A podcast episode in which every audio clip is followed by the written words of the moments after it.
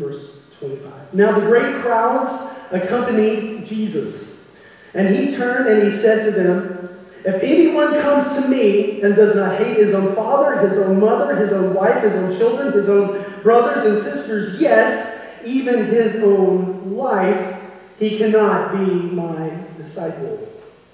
Verse 27. Whoever does not bear his own cross and come after me cannot be my disciple. For which of you, desiring to build a tower, does not first sit down and count the cost, whether he has enough to complete it? Otherwise, when he has laid a foundation and is not able to finish, all those who see it begin to mock him, saying, This man began to build and was unable to finish. Oh, how silly. Or what king going out to encounter another king in war will not uh, sit down first and deliberate whether he is able with 10,000 to meet him who comes against him with 20,000? And if not, while the other is yet a great way off, he sends a delegation and asks for terms of peace. Verse 33 So therefore, any one of you who does not renounce all that he has cannot be my disciple. Let's pray before we begin. Gracious Heavenly Father, Lord, we love you, we praise you, we thank you for this opportunity, this moment to gather together as a community of believers, as the, the community of, of faith, the body of Christ, to open your word, to worship you in song and look at your word, to know you, to, to grow in our relationship with you, to disciple ourselves together in the body of Christ. Lord, I pray that you cast me aside, that you speak through me, through your word, Lord. Lord, we ask these things in your Son's precious holy name, Jesus Christ. Amen. So before we begin, let me share a story with you for just a moment.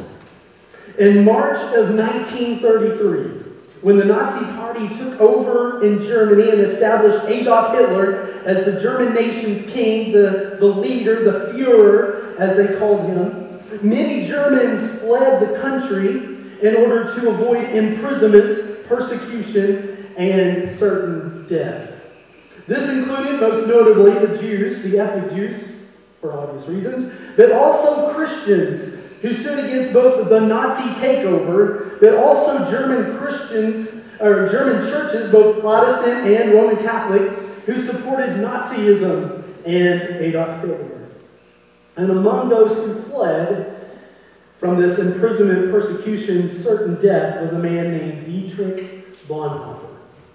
Now, after Bonhoeffer fled to, uh, to the United States, he spent a few years here in the United States in uh, theology schools and seminaries, growing in his relationship with Christ, uh, discipling himself, himself with, with other believers. And after years of hearing the atrocities and persecutions of Christianity in Nazi Germany under Adolf Hitler, Dietrich Bonhoeffer felt God calling him to go back to his homeland, to stand against Hitler's reign of evil and preach the gospel of Jesus Christ. See, Bonhoeffer, he wasn't foolish. He wasn't naive. He knew full well the risks of what he would be doing. He counted the cost and was well aware of leaving the safety and security of the United States to go back to war torn Nazi Germany could be the end of his life. But nonetheless, with a deep conviction as a disciple of Jesus Christ and a heart to obey the Lord, Bonhoeffer went back to his homeland, to Nazi Germany, to share the gospel of Jesus Christ and not submitting to the Nazi regime of evil, which eventually led to his arrest by the Nazi government.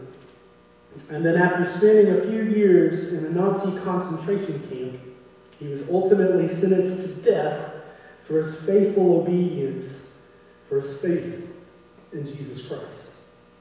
See, this morning we're going to see that the cost of discipleship is great. But more than that, we're also going to find that the reward of our discipleship is so much greater than the cost. So as we turn to Luke chapter 14, looking through verses 25 through 33 this morning, we are going to find that the cost of discipleship is great. But just for a moment, let's, let's put this on pause and let me give you a definition of what it means to be a disciple. What is the definition of a disciple? The definition of a disciple is one who is a follower of a teacher, a leader, a philosopher, an idea, a word, a worldview. But you can put that aside. And you can write this down in your notes this morning that here is a simple truth for you this morning. Everyone is a disciple of something or someone. Everybody is a disciple. See, a disciple devotes the majority of their action, focus, thought, time into knowing, studying, growing in familiarity with, and a relationship either with something or someone.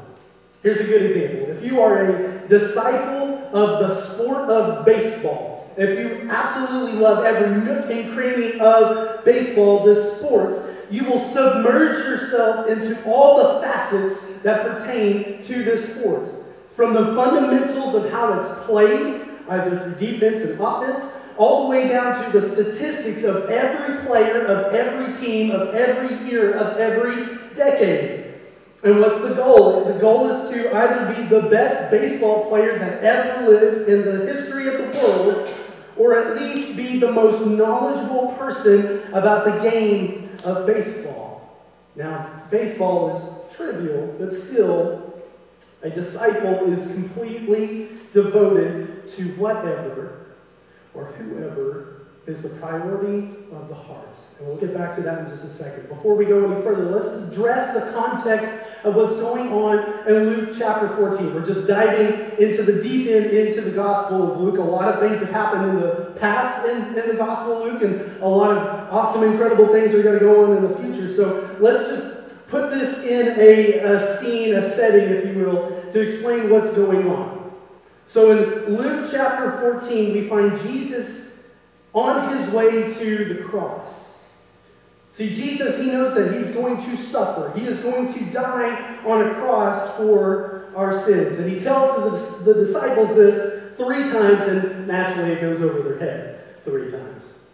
And while Jesus and his disciples are on their way to Jerusalem, a flock of people, people are flooding all from, from Samaria, Judea, Galilee, the surrounding areas. People are flocking all around the world to see Jesus.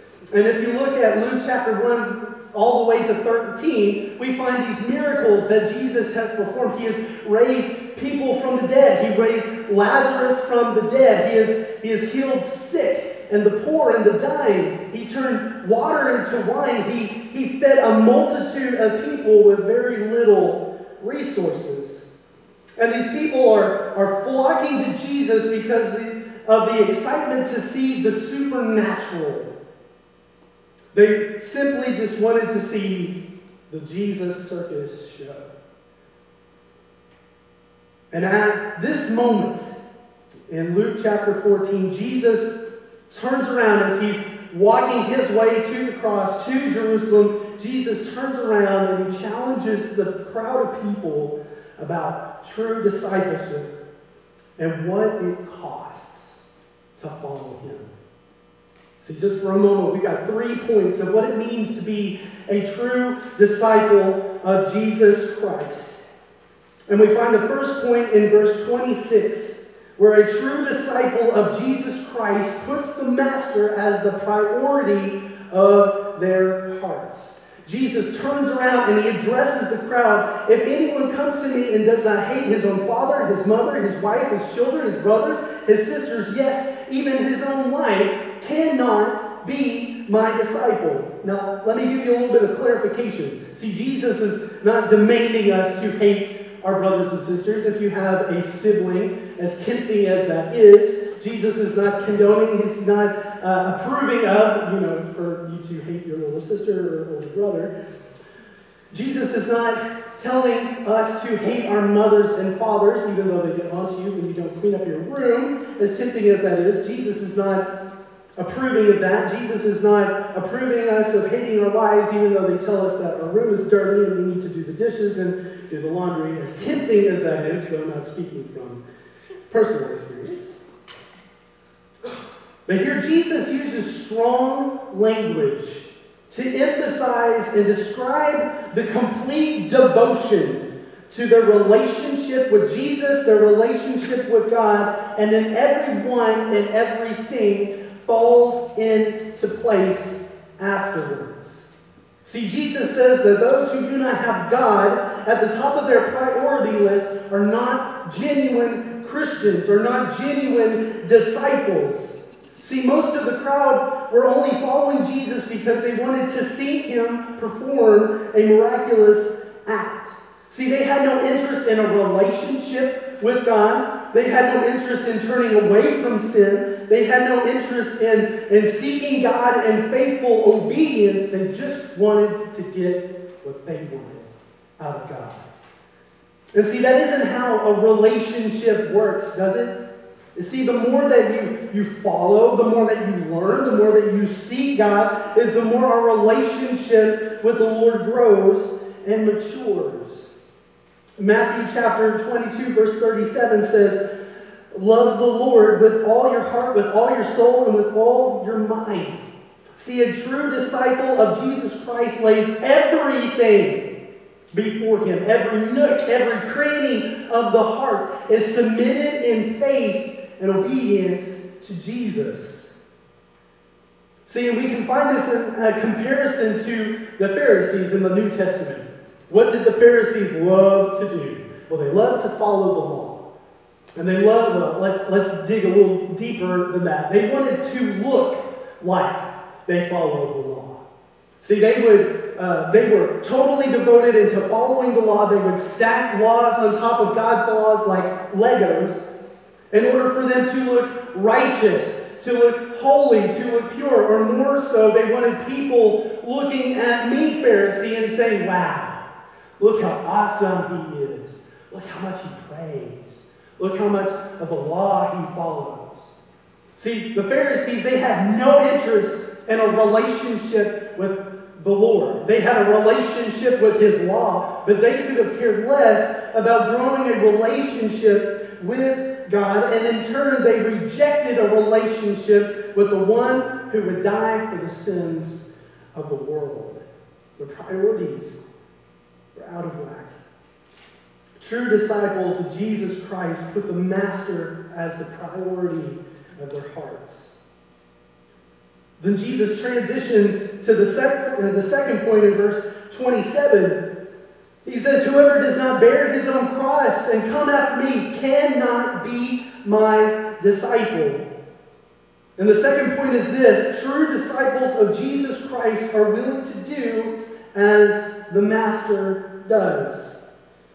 See, Jesus says that a genuine disciple of Christ will bear their own cross. Now, what does that mean? What is to bear a cross? Or furthermore, what, is it, what does a cross even mean? Well, if you take yourself back a thousand years or so when the Roman Empire was around, a cross meant certain death. You're going to die. And if you are handed a cross, that means you are going to die upon that cross. You're going to carry this piece of wood up to a hill and have nails drilled into your hands, drilled into your feet, and you are going to die on that cross. And we see Jesus, he says, You need to bear your own cross and follow me if you are a true disciple. Now, just earlier, we talked about how Jesus, he's on his way to Jerusalem. He is on his way to be crucified. He's about to be humiliated, spit on, beaten, flogged, whipped, lashed, punched, kicked, stabbed, and ultimately put to death. And here's a note to take home this morning is that Jesus never asks his disciples to do something that he hasn't already done himself. Jesus doesn't send out disciples and go, well, I don't know because I've never done this before. Jesus always has told his disciples to go where he has already gone to. That's why he says, Come follow me because I am leading the path. He is on his way to the cross. He calls true disciples of Christ to bear their own cross and to follow him. And Jesus says this over and over and over to his disciples that being a genuine disciple of Christ will cost you humiliation, suffering, persecution. He says the world will hate you because it first hated me. We find in Romans chapter 8, verses 16 through 17, Paul says that the Spirit Himself bears witness with our spirit that we are children of God, and if children, then heirs. Heirs of God and fellow heirs to Christ. That's just a profound statement in itself.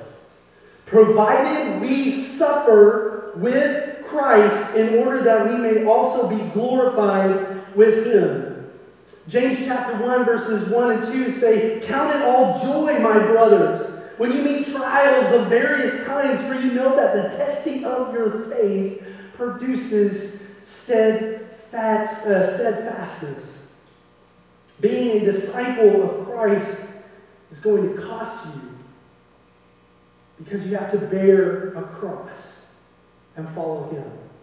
One of the greatest examples of, of true discipleship in the New Testament, we find it in uh, just watching the 12 disciples of Christ, following Jesus for three years. And the best way to describe the disciples prior to the resurrection, prior to Jesus rising from the grave, is this the disciples are a bunch of cowards. They're a bunch of sissy pantses. Because when things hit the fan and when Jesus is arrested, they scatter. They disappear like a puff of smoke. They're gone. Jesus tells Peter that you're going to deny me three times before the rooster crows. And Peter goes, No, Jesus, no, I'm, I'm actually going, I will die for you. I will give my life for you. And what does Peter do? He denies Jesus not once, not twice, but three times. Prior to the resurrection, these disciples are a bunch of cowards, are a bunch of sissy pantses But then you find after the resurrection of Christ. We find the disciples who are in Jerusalem and they are arrested for sharing their faith, for sharing the good news of the gospel. And when they turn around and address those who arrest them after being beaten, after being spit on, after being mocked, after being scorned, after being persecuted, they turn to them and say, We cannot but speak of what we've heard and what we have seen. And we must obey God rather than men. See, true disciples of Jesus Christ are willing to do as the Master does. Last point Jesus again transitions to another example, and he says that true disciples must have a complete commitment to the Master. We find this in verse 28 through 33. Jesus gives us two uh, examples of total devotion. And we find the first example is a builder who evaluates all of his resources, all of his, his stuff in order to build a tower. Now, I don't know much about building things aside from like Legos, but I know like if you're going to build a tower, whatever size, it's going to cost you just a little bit. It's going to take some wood. It's going to take some stone. It's going to take some tools. It's going to take material to build a tower, to build a house, to build a bridge, to build whatever. It takes uh, time and it takes money and it takes resources into building a tower. And Jesus uses this example of a man who, who gathers up all of his resources to build a tower, and then he, he transitions to how foolish is this person if he lays down the foundation, he gets the foundation all fine and pretty and smooth and level, but he doesn't have enough stuff to finish the tower. And then people will look at the builder and mock him and say, How foolish of you to not even count the cost of building this tower. And the next, Jesus transitions to a king, a king who has an army of 10,000 men. And this this king evaluates his resources before going into battle against a stronger army of 20,000. See, a true disciple of Christ is to evaluate the cost. And the cost is denying self and putting on Christ.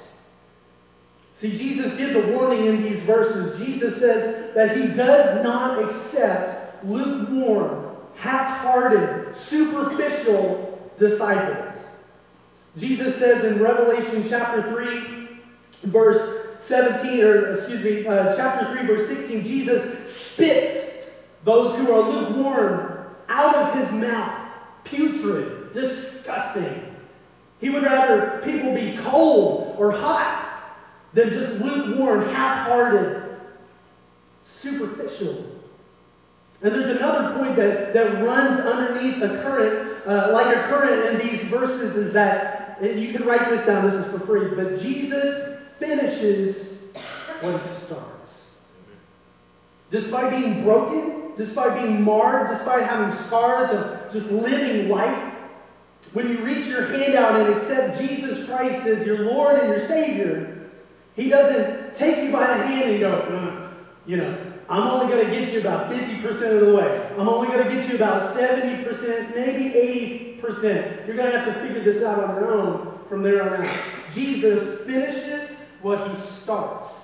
Jesus doesn't just lay down the foundation, he is the foundation, but he also builds the tower until it's completed. Jesus doesn't accept half hearted, lukewarm, superficial, he demands complete and total commitment to the Master.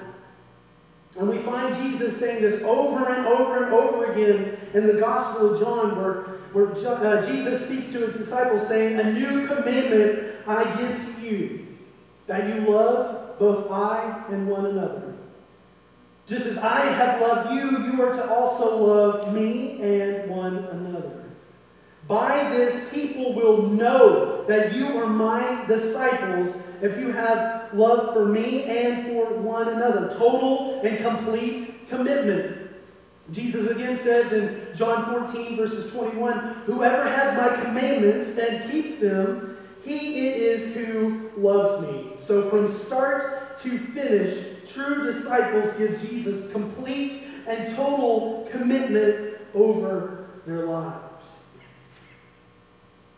See, before Bonhoeffer died, before he was executed by the Nazi government in 1945, months before World War II in Europe was over, months before Germany surrendered to the Allies, Bonhoeffer, before he was executed, he coined two phrases to define true discipleship against superficial disciples.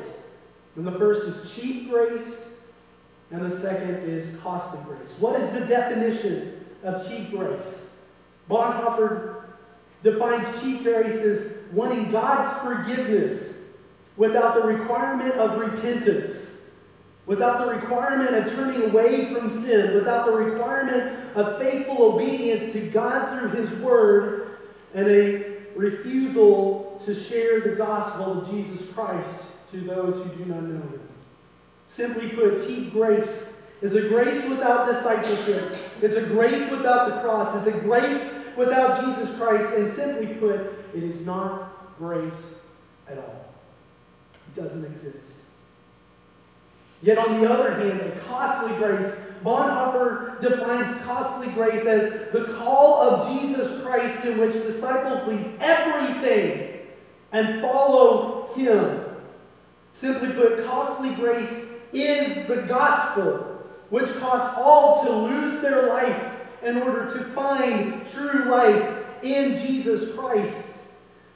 And it's costly because it cost God his only begotten Son to die on the cross for our sins. That is the difference between cheap grace and costly grace. So this morning, before we dismiss, I've got a couple of questions to ask of you. Where are your priorities this morning? Is it in something? Is it in someone? Is it in Jesus? Is it in the lunch that you're about to eat in a couple hours? Because, boy, that's pressing on my stomach. What are your priorities today? And this is speaking from unbeliever to the most mature of Christians. What are your priorities? Are they in the Lord or are they in something superficial? As you ask yourself, what are your priorities? Ask yourself, what do you spend the most time doing? Thinking about? Wanting to do? What are your priorities this morning? And then, second off, are you willing to bear